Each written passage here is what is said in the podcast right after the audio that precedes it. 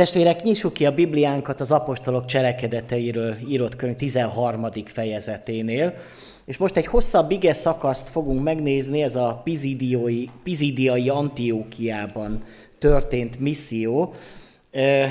Mivel ez egy hosszabb ige szakasz, most ülve hallgassuk az igét, és de így is meg tudjuk adni az igének és Istennek a tiszteletet. Tehát az apostolok cselekedetei 13. fejezetétől, a 13. verstől egészen a fejezet végéig olvasom az igét, így maradjunk ülve. Azután Pál és kísérői elhajoztak Páfoszból, és eljutottak a pamfíliai Pergébe.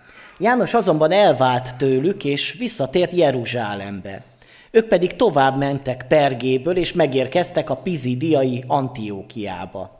Itt szombaton elmentek a zsinagógába és leültek. A törvény és a proféták felolvasása után a zsinagóga elöljárói oda küldtek hozzájuk, és azt üzenték nekik. Atyám fiai férfiak, ha van valami buzdító szavatok a néphez, szóljatok. Pál felállt, intett a kezével, és ezt mondta. Férfiak, izraeliták, akik az Istent félitek, halljátok. Ennek a népnek, Izraelnek Istene kiválasztotta atyáinkat, és nagyjá tette a népet, amikor jövevények voltak Egyiptom földjén, és hatalmas karjával kivezette őket onnan. Aztán közel 40 esztendeig hordozta őket a pusztában. És miután eltörölt hét népet Kánaán földjén, örökségül adta nekik azoknak a földjét. Mindez mintegy 450 évig tartott. Azután bírákat adott nekik egészen Sámuel profétáig. Ekkor királyt kértek maguknak az Isten, pedig Sault, a kisfiát, a Benjamin törzséből való férfit adta nekik 40 esztendőre. Amikor őt elvetette, Dávidot emelte királyukká, akiről bizonságot is tett, és ezt mondta, megtaláltam Dávidot, Isai fiát, a szívem szerint való férfit, aki teljesíti minden akaratomat. Az ő utódai közül támasztotta Isten ígéret szerint Izraelnek üdvözítőül Jézust. Miután János előre, még az ő elővetele előtt hirdette Izrael egész népének, hogy térjenek meg és keresztelkedjenek meg. Amikor pedig János bevégezte a pályafutását, így szólt. Én nem az vagyok, akinek ti gondoltok engem, hanem íme utánam jön az, akinek a saruját sem vagyok méltó leoldani. Atyám fiai férfiak Ábrahám nemzetségének fiai, és a hozzátok csatlakozott istenfélők, ennek az üdvösségnek az igéje nekünk küldetett el. De Jeruzsálem lakói és a vezetői nem ismerték fel őt, és a proféták szavait, amelyeket minden szombaton felolvasnak, betöltötték azáltal, hogy elítélték őt. Bár semmiféle halálos büntetésre méltó okot nem találtak benne, mégis azt követelték Ponciustól, hogy ölesse meg. Amikor véghez vitték mindazt, ami megvan írva róla, levették a fáról és sírba tették.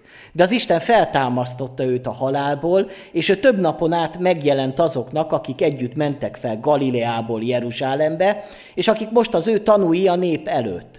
Mi is hirdetjük nektek, hogy azt az ígéretet, amelyet az atyáknak tett Isten beteljesítette nekünk, az ő gyermekeiknek, amikor feltámasztotta Jézus a Jézust, amikor, ahogyan megvan írva a második Zsoltárban is, fiam vagy te ma nemzettelek, az pedig, hogy feltámasztotta őt a halálból, és többé nem fog visszatérni az elmúlásba, így mondta meg.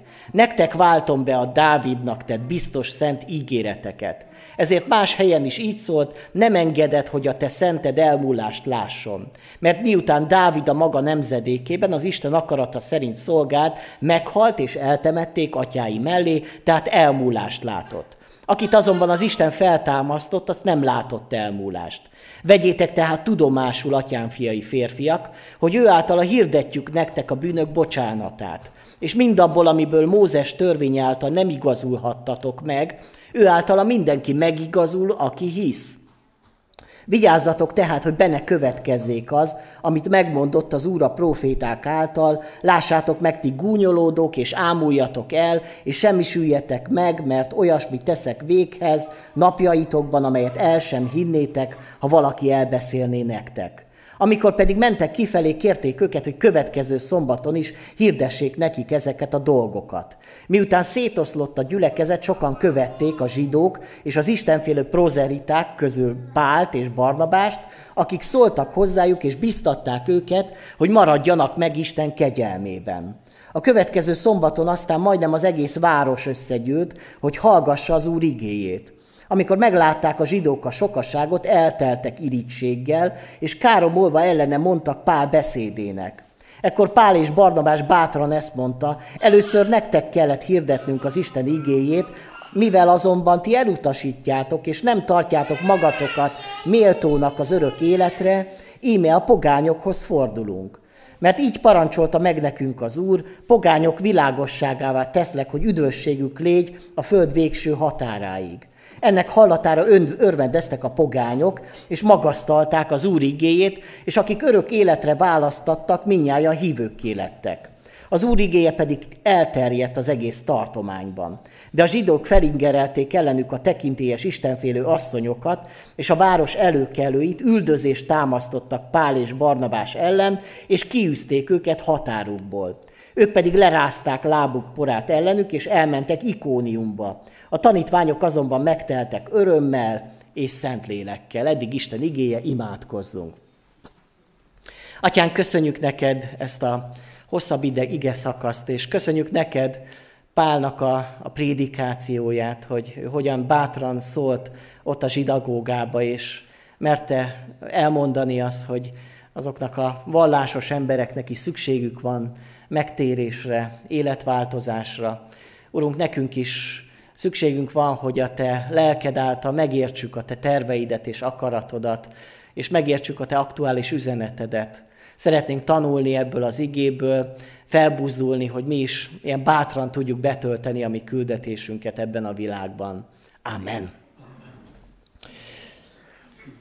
Testvérek, ahogy most már haladunk itt az apostolok cselekedeteibe egyre előbbre, láthatjuk azt, hogy Isten hogyan munkálkodott embereken keresztül, és most az első missziós úton vagyunk Pál apostollal és Barnabással együtt. Ennek a missziós útnak az első állomása az Ciprus volt, és az elmúlt alkalmakkor láthattuk azt, hogy Pál és Barnabás, illetve János Márk bejárták egész Ciprust, és több helyen is szolgáltak Isten igéjével, és ezeken a helyeken megtérések történtek, történt szellemi, lelki tusakodás is, hiszen olvashattunk egy álprofétáról, egy varázslóról, akit Bar Jézusnak neveztek, de Pálék aztán ott hagyják Ciprust, és észak felé indulnak, átkelnek a, a tengeren, és ismét szárazföldön járnak, és mostantól kezdve már a szárazföldön, tehát nem a tengeren, nem szigeten végzik tovább a szolgálatukat.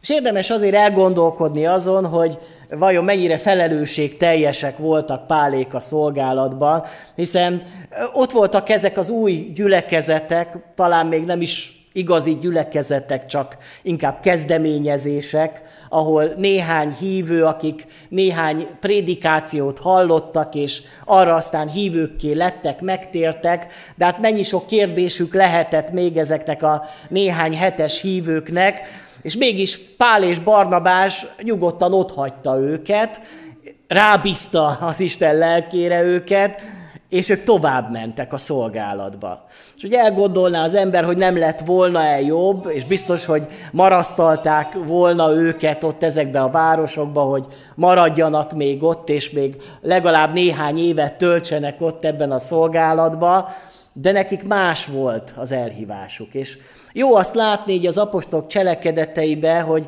Isten hogyan gondoskodott aztán ezekről a kis gyülekezet kezdeményezésekről. Hogy nem haltak el ezek a gyülekezetek. Tehát nem az volt, hogy pálék elmentek egy helyre, tartottak egy, egy néhány hetes evangelizációs kampányt, és aztán utána továbbáltak, és aztán szép lassan visszarendeződött minden, és visszatért mindenki a saját régi életébe, hanem azt láthatjuk, hogy azokon a helyeken, ahol ők szolgáltak, ott maradandó munkát végeztek, és azok az emberek képesek voltak aztán a gyülekezetbe megállni a helyüket. Számomra ez csoda, és azt gondolom, hogy csodaként kell látnunk ezeket a történeteket, hiszen Pál nem hagyott ott ezeken a helyeken, hát hiszen nem is voltak még képzett lelkipásztorai az egyháznak, akik tovább vitték volna azt a szolgálatot. Azért tudjuk azt, hogy az első egyházba azért gyakran megfordultak az apostolok is, és több szolgálattevő is ezekbe a gyülekezetekbe, de ez inkább nagyon ritka dolog volt, és talán évente egyszer kerültek ezekbe a gyülekezetekbe egy-egy apostol, vagy egy-egy Jeruzsálemből jött tanító, és mégis megállták a helyüket. Mert hogy a gyülekezet az egy élő közösség, és az a dolog, hogy ők Isten szent lelkét vették, alkalmassá tette ezeket a fiatal gyülekezeteket arra, hogy ők tudtak növekedni, tudtak épülni. És már tudták azt, hogy nekik az Isten igéjét kell olvasniuk, bár ugye új szövetség még nem volt, majd később ugye Pálapostól ezért is írja majd a leveleket, hiszen küldi majd vissza azokba a közösségekbe, gyülekezetekbe, amelyeket ő alapított, és bátorítja őket a kitartásra, meg hallja azt, hogy milyen kihívások elé néznek ezek a gyülekezetek, de ezek a gyülekezetek élnek. És milyen jó látnunk azt, hogy ez így működik. És ma sokszor, ha belegondolunk, hogy milyen nehéz helyzetben van egy gyülekezet, ahol mondjuk nincs lelkipásztor. És azt gondoljuk, hogy hát ha már nincs lelkipásztor, akkor ott már csak lefelé épül az a gyülekezet, már nincs, nincs is élet. És itt pedig azt látjuk, hogy ezek a közösségek igazából lelkipásztor nélkül, igazából szolgálattevők vagy hitben nagyon előjáró emberek nélkül mégis képesek voltak megállni a hitben. Persze nem azt mondom, hogy ezt kell nekünk követnünk, csak látni azt, hogy micsoda hitük volt, és hogy mi, akiknek ilyen helyzetben lehetünk, hogy van egy szép imaházunk, amit még télen még be is fűthetünk, és nyáron még a légkondit is bekapcsolhatjuk, és hogy lelkész van, meg hogy elöljárók vannak, meg sok-sok szolgálattevő van a gyülekezetbe, hogy ez micsoda áldás számunkra, hogy azt gondolom, hogy a Cipruson azok a keresztények, azok mennyire örültek volna egy ilyen közösségbe, hogyha tartozhattak volna. Aztán láthatjuk azt, hogy eljutnak első állomás itt a szárazföldön, amiről olvastuk, ez a Pergé, eh, ahol csak annyit tudunk, nem is olvasunk arról, hogy vajon milyen missziót végeztek ott a városban, csak annyit olvasunk, hogy János Márk elválik tőlük, vagy ott hagyja őket a szolgálatba. És nem is nagyon tesz Lukács ö, magyarázatot amellé, hogy vajon mi lehetett ennek az oka, hogy, hogy ő elment közülük. Vannak feltételezések, hogy azért, mert talán volt egy nézeteltérés Pál és Márk között, és ebben nem tudtak egységre jutni. Az is lehetett, hogy igazából János Márknak ez a szolgálat, ez túl nehéz volt, hiszen nem mérte föl azt, talán mikor elindult Pállal és Barnabásra, hogy mivel jár az együtt, hogy elindul velük erre a missziós útra, és több éven keresztül ő nem is fog hazamenni, hanem gyülekezetről gyülekezetre, vagy városról városra jár, és aztán ott pedig mindenféle üldözések, meg mindenféle nehézségekkel kell szembenézni, tehát ez is lehetett talán az oka, hogy Márkot hagyta őket, aztán később tudjuk, hogy megint csak csatlakozik Barnabáshoz, sőt Pálapostól is, is később jó kapcsolatot fog ápolni.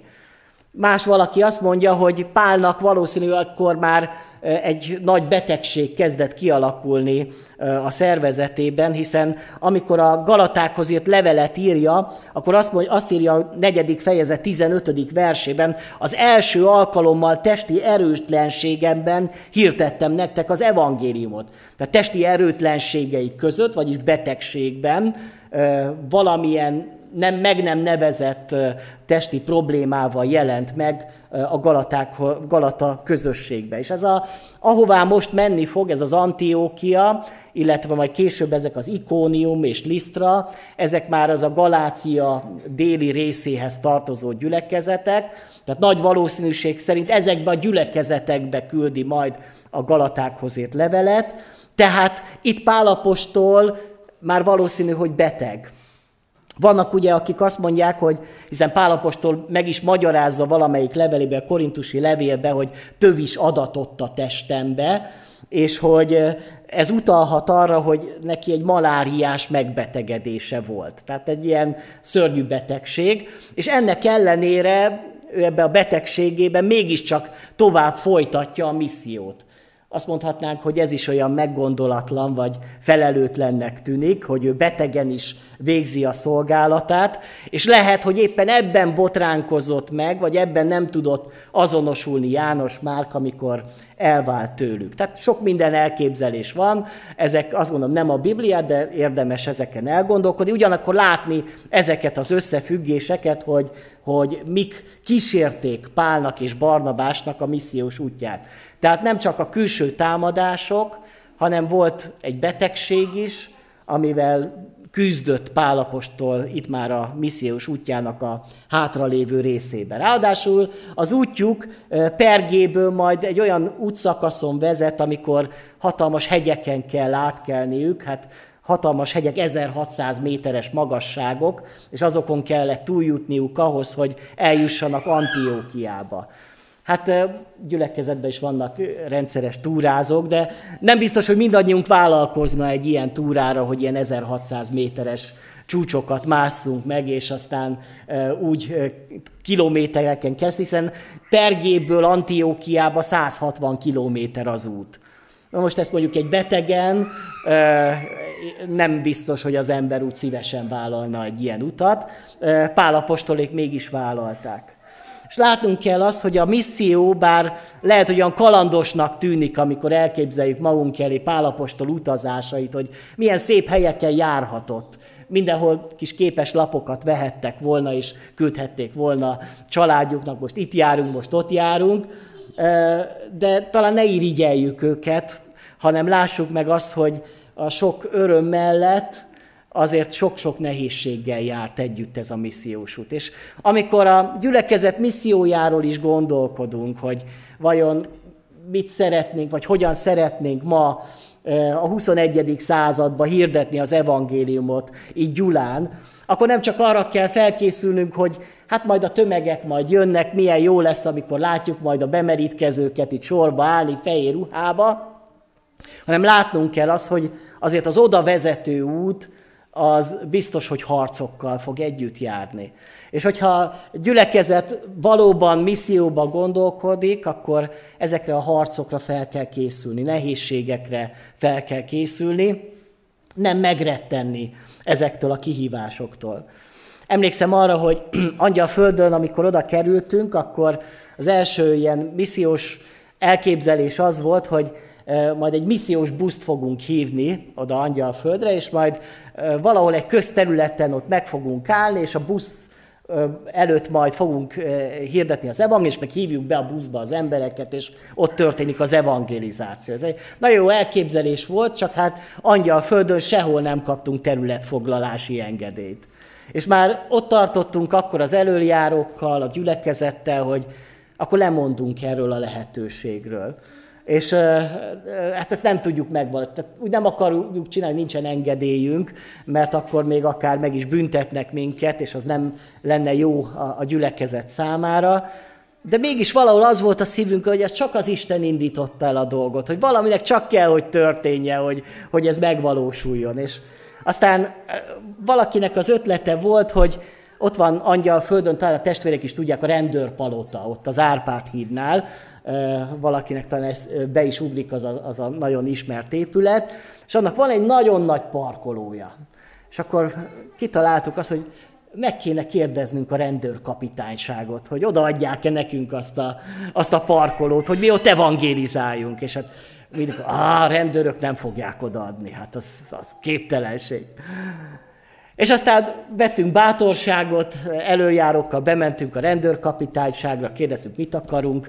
Mondtuk, hogy mi gyülekezetbe járunk, angyalföldi baptista gyülekezet, és szeretnénk evangelizációt tartani itt a placon, itt a rendőrkapitányság előtt. És hát kicsit furcsán néztek ránk, de aztán eljutottunk valami magasabb eh, parancsnokhoz, és aztán, amikor elmondtuk, hogy mit szeretnénk, akkor végülis megkaptuk az engedélyt. De hogy olyan érdekes volt, hogy már majdnem föladtuk ezt az egészet, És mégis valahol az Isten nyitotta egy ajtót. És aztán sok emberrel sikerült, nagyon jó helyen volt, sokan megálltak, sok emberrel beszélgethettünk azon a héten. Hogy látnunk kell azt, hogy nem szabad az első nehézségnél úgy, úgy visszariadni, megállni, visszafordulni, hanem, hanem tovább lépni. És ahogy eljutnak ebbe a városba, ebbe a Pizidiói Antiókiába, láthatjuk azt, hogy majd Pálapostolnak is, ugyanúgy, mint ahogyan Péter szolgálatában is megvolt az a missziós szándék, hogy először mindenképpen a zsinagógába mennek igét hirdetni. Nem a e, pogányok közé, pogányok közé majd később mennek, de az első az mindig a zsinagóga volt. És hogy ezt kell, hogy jól értsük, ha az új szövetséget olvassuk, hogy a zsidó nép számára mindenképp megadatott az a lehetőség, hogy, hogy egyfajta kedvezményezettje volt az evangélium üzenetének is.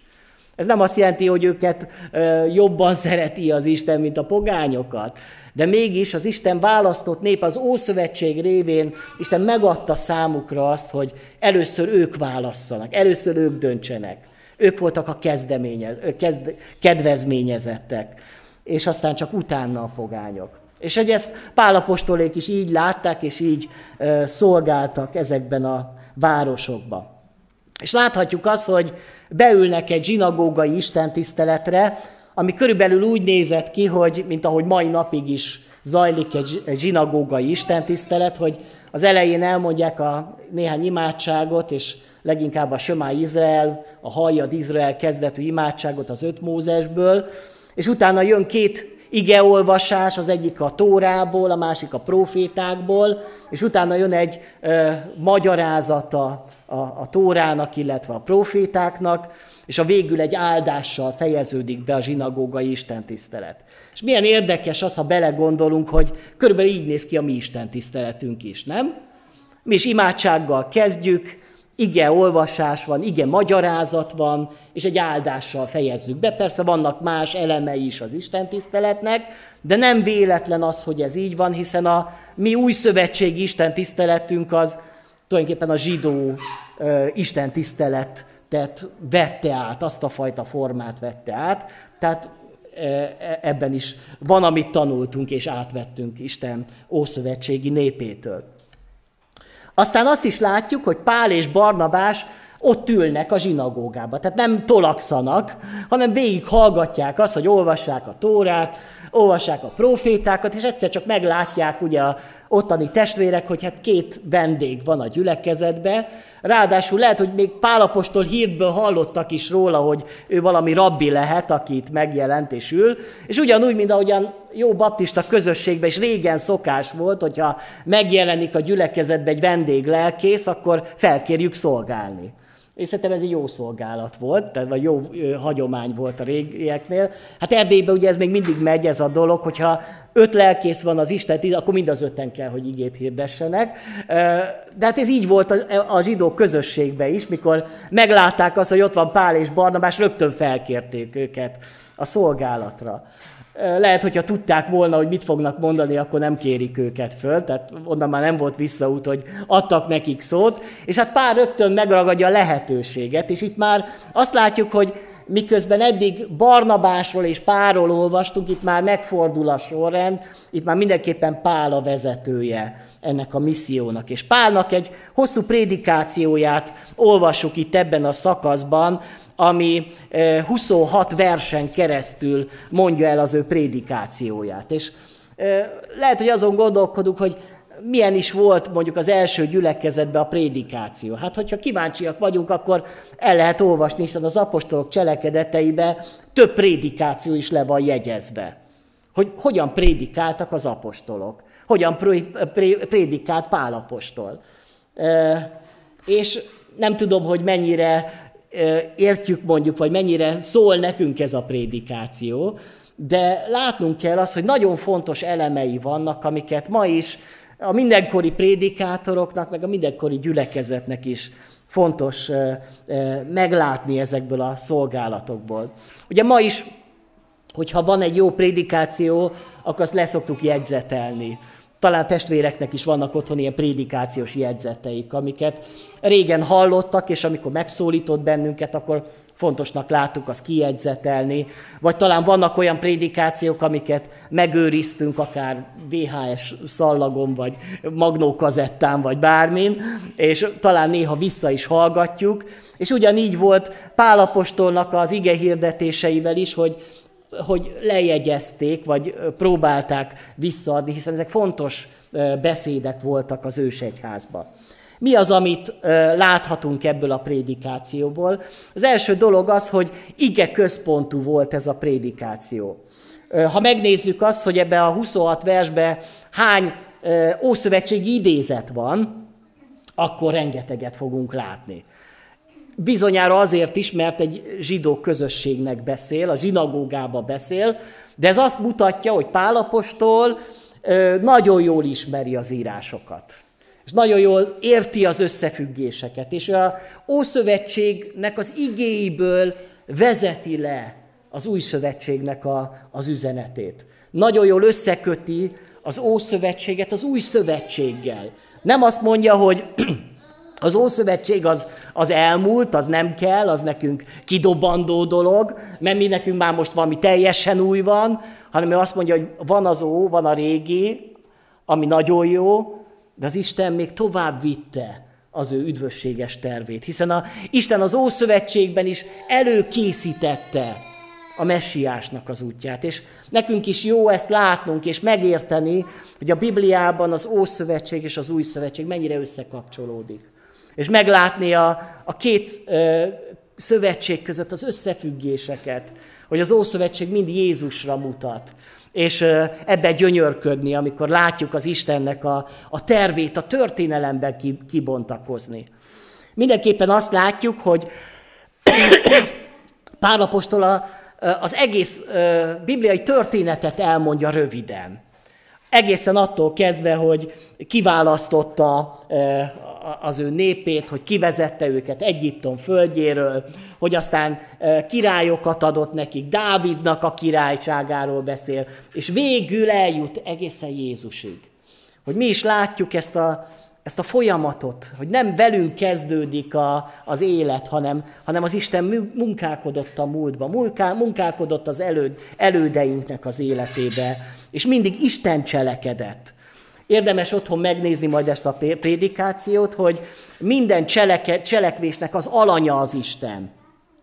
Mert azt mondja, hogy az Isten választotta ki, az Isten kivezette őket, az Isten hordozta őket, aztán örökségül adta nekik, aztán egy férfit adott nekik, aztán királyukká emelte. Mindent Isten cselekedett a múltban.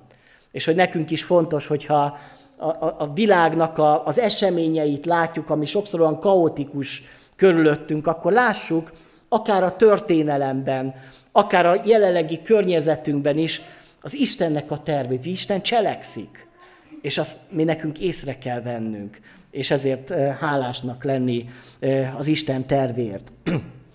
Aztán nagyon fontos, hogy eljut Jézusig.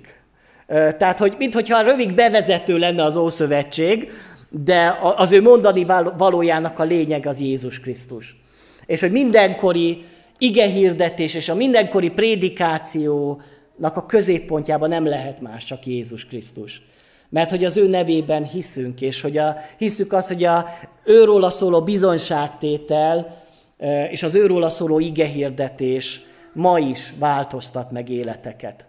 És ma, amikor néha azon gondolkodunk, hogy válságban az ige hirdetés, hogy mi újat kellene kitalálni ahhoz, hogy az embereket újból visszacsábítani az ige mellé, meg hogy az egyházhoz közel, akkor én azt gondolom, hogy nem kell semmi újat kitalálni, csak vissza a gyökerekhez, és hirdetni Jézus Krisztust. És méghozzá két fontos eseményt emel ki Jézus életéből, és ez folyamatosan látni kell Pál ige hirdetéseibe, hogy ő elsősorban nem Jézus testet öltéséről beszél. Mi szeretjük a karácsonyt, és a legszebb ünnepünk talán azt mondom, hogy a karácsony. Sokat tudunk Jézus testet öltéséről és arról beszélni. Pál ige hirdetéséből szinte hiányzik ez a rész. Ő ezzel nem foglalkozik. Pál ige hirdetésének mindig a középpontjában Jézus Krisztus szenvedése, halála és feltámadása áll. Ugye mi is azt írjuk ki, hogy mi a megfeszített Krisztust hirdetjük, mert hogy ez is Pálnak a mondata, mert ő neki ez a életszemlélete, és ez volt a, tulajdonképpen a, az ige hirdetési mottója, hogy ő mindenütt, amer, amerre járt, a megfeszített Krisztusról tett bizonyságot. És a, nem csak a megfeszítettről, hanem a feltámadott Jézus Krisztusról. És nekünk is a mai világ számára ez a legfontosabb üzenetünk, a húsvét üzenete. Hogy Jézus Krisztus meghalt a mi bűneinkért, miattunk szenvedett. És, de nem maradt a sírba, hanem feltámadt a halálból. És aztán olyan csodálatos, ahogyan Pálapostól még tovább mondja, és tulajdonképpen megint ószövetségi proféciákat fog mondani. Három olyan proféciát mond az Ószövetségből, amelyek ismertek voltak minden zsidó közösség számára. Ez a Zsoltárok 2.7, az Ézsaiás 55.3 és a Zsoltárok 16.10, amiket az a zsidó közösség ismert. És azt mondja Jézus Krisztus, hogy ezek az igék beteljesedtek most. Jézus Krisztusba és hogy milyen jó látni azt a Pálnak ezt a zseniális ö, logikáját, ahogy vezeti és építi föl a prédikációját. Nem csapong a prédikációba, nem, nem is sztorizik a prédikációjába. Egyszerűen az igét hirdeti. És az ige egyszerűen elkezd munkálkodni az emberi szívekbe.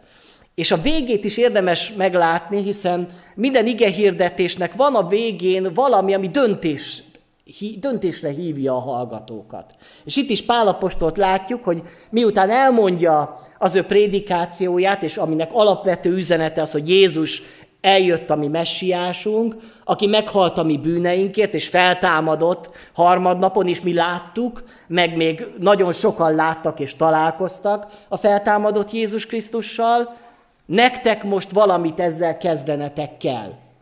Mert hogy az ige hirdetésnek nem az a célja, hogy meghallgatunk valamit, és akkor, na hát az most jó volt, ez most rossz volt, jó, tudtuk követni, vagy alig vártuk a végét, kicsit bealudtunk, hanem minden ige hirdetés valamire indít bennünket, és kell, hogy indítson valamire bennünket.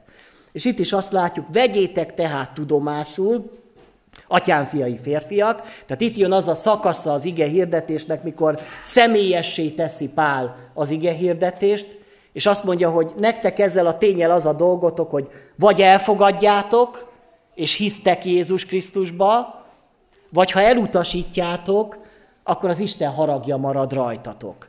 Érdekes, hogy ezt a két dolgot elmondja Pálapostól, és a ö, új szövetségi ige hirdetésekben ez a ez a két kiút, ez mindig ott van, hiszen a János 3.36-ba is azt olvassuk, a, amit nagyon ismerünk a, a Nikodémussal folytatott beszélgetésnek a végén, amikor maga, Pál, maga Jézus Krisztus ö, tulajdonképpen döntésre hívja Nikodémust, hogy aki hisz a fiúban, annak örök élete van. Aki pedig nem engedelmeskedik a fiúnak, az nem lát életet, hanem az Isten haragja marad rajta.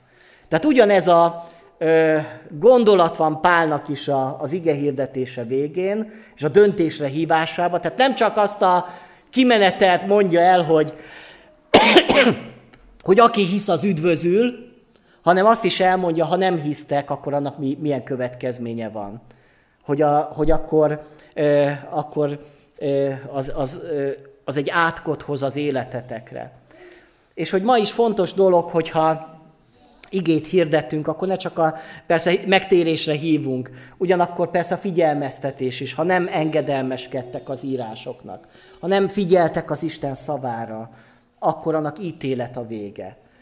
De inkább higgyetek Jézus Krisztusba. És itt fontos dolog, hogy Pálapostól egyértelművé teszi, ami teológiájának és a új szövetség üzenetének a, a lényege, és itt az ige hirdetéséből is látjuk, hogy elmondja, hogy amire Mózes törvény által nem jutottatok el, tehát a törvény által nem tudtatok megigazulni, egyetlen módon tudtok megigazulni, hogy ö, Mózes törvény által nem igazulhattatok meg, ő általa mindenki megigazul, aki hisz. Ez egy fontos le, szellemi igazság, és ezt már az új szövetségnek ugye a leveleiben ezt nagyon pontosan ki fogja fejteni, hogy a megigazulás az hitáltal van. És majd, amikor a Galatákhoz írja a levelét, ugye e, ezekhez a gyülekezetekhez, pontosan erről az igazságról kell újból beszélnie, mert hogy megértették látszólag azt az igazságot, hogy hitben van a mi megigazulásunk, és mégis visszatértek a törvényhez. És mégis törvényeskedni kezdtek. És fontos ma is ezt nagyon pontosan érteni, hogy a megigazulás az csak egyedül hit által, Jézus Krisztus áldozata által van. És aztán látjuk a reakciót. És az első reakciót látva öröm lehet a szívünkbe, hiszen azt látjuk, hogy egyrészt arra kérték Pálékat, hogy ugye jöttök jövő szombaton is. Még szeretnénk titeket hallani, még reméljük, hogy nem fogtok elmenni a városból.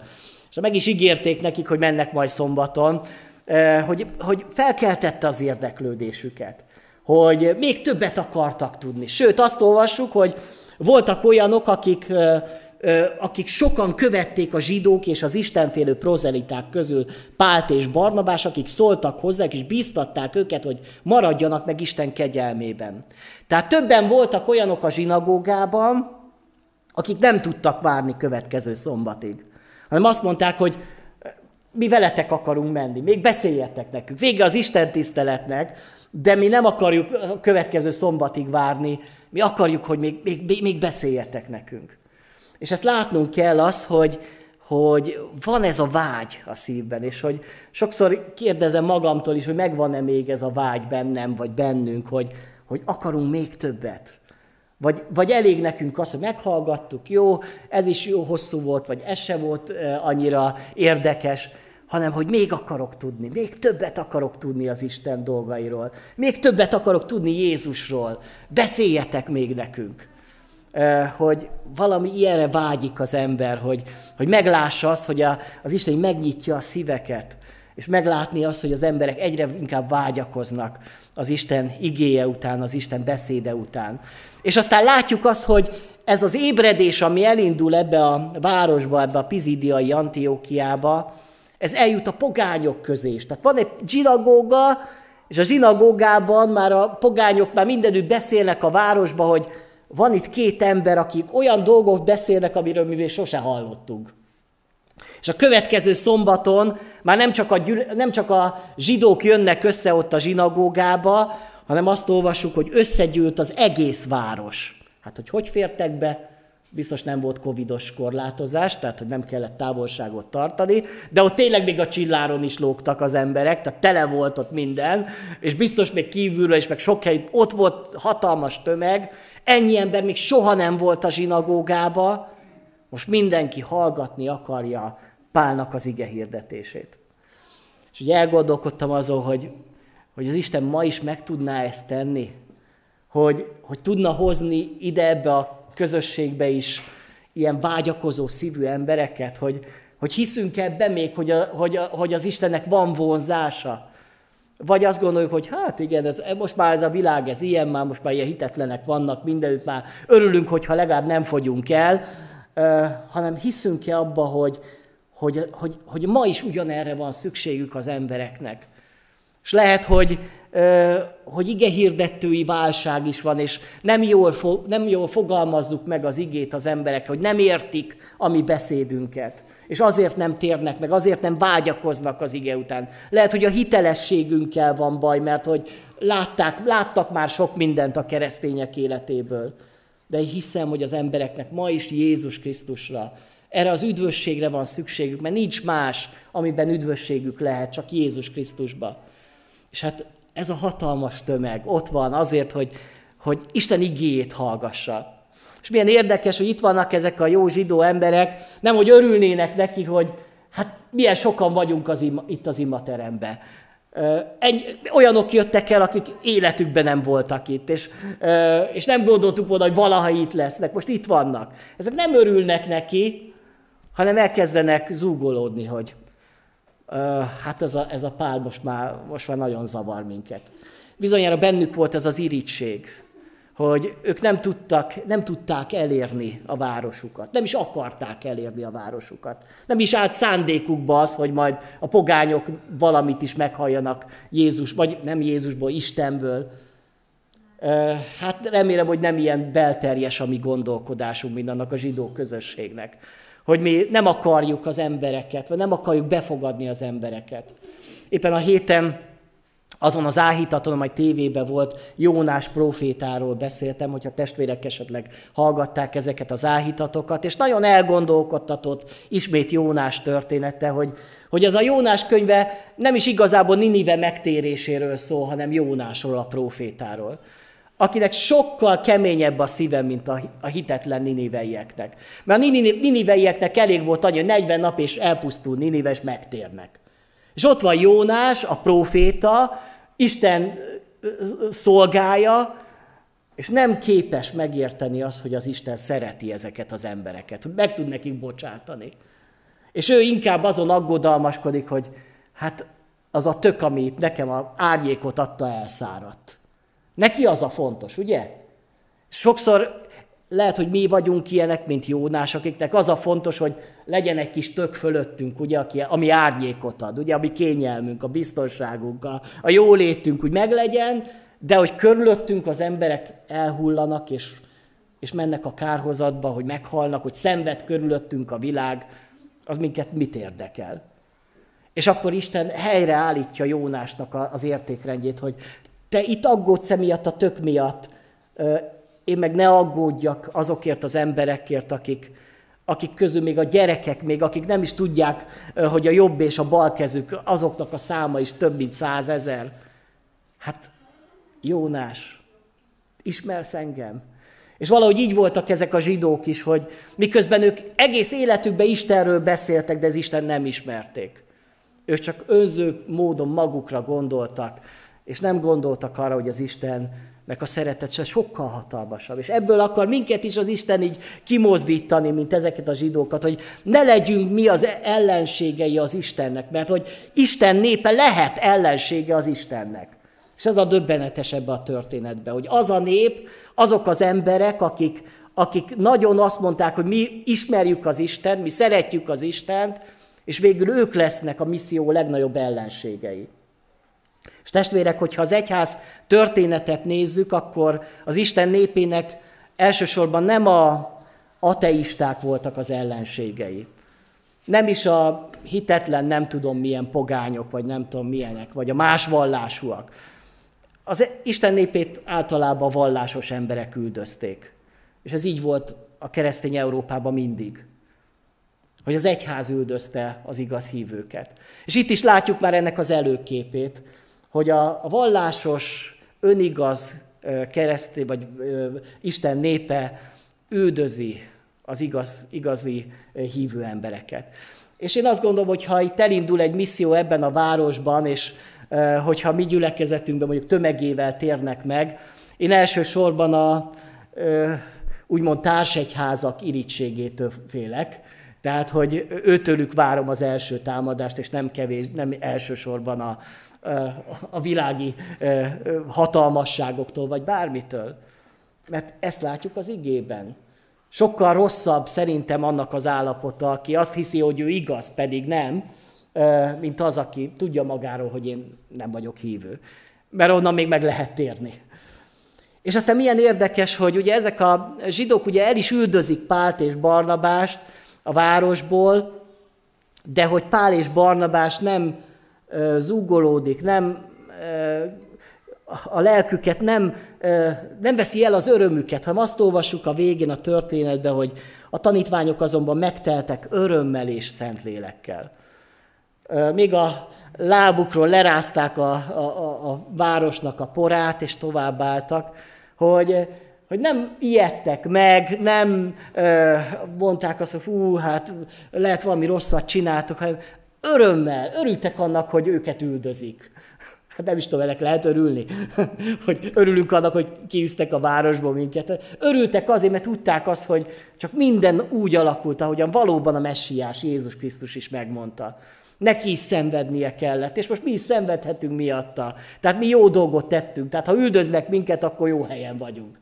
És ezt pontosan tudták, és ennek az örömével mentek tovább. És itt is ugyanazt láttuk, amit a bevezetőben mondtam, hogy ott hagyták ezt a kis gyülekezet kezd, kezdeményezést, és majd ez a gyülekezet is majd erősödni fog, és ez a gyülekezet is életképes gyülekezetté formálódik majd. Hát Isten áldjon meg bennünket, hogy mi is ebben a mai világban, ebben a mai környezetben meglássuk a mi küldetésünket. És hogy legyen az ige hirdetéseknek ilyen ereje, hogy tömegeket vonz. Én ebbe hiszek, hogy, hogy az ige hirdetés az tömegeket vonz. De hogy ez valóban megtörténjen, ez a mi közösségünkbe. És aztán készüljünk fel arra, hogyha lesznek majd támadások, vagy lesznek üldözések, akkor abban sem hátráljunk meg. Csendesedjünk most el, és aki szeretne hangosan imádkozni, imádkozzunk gyülekezetünkért, missziónkért.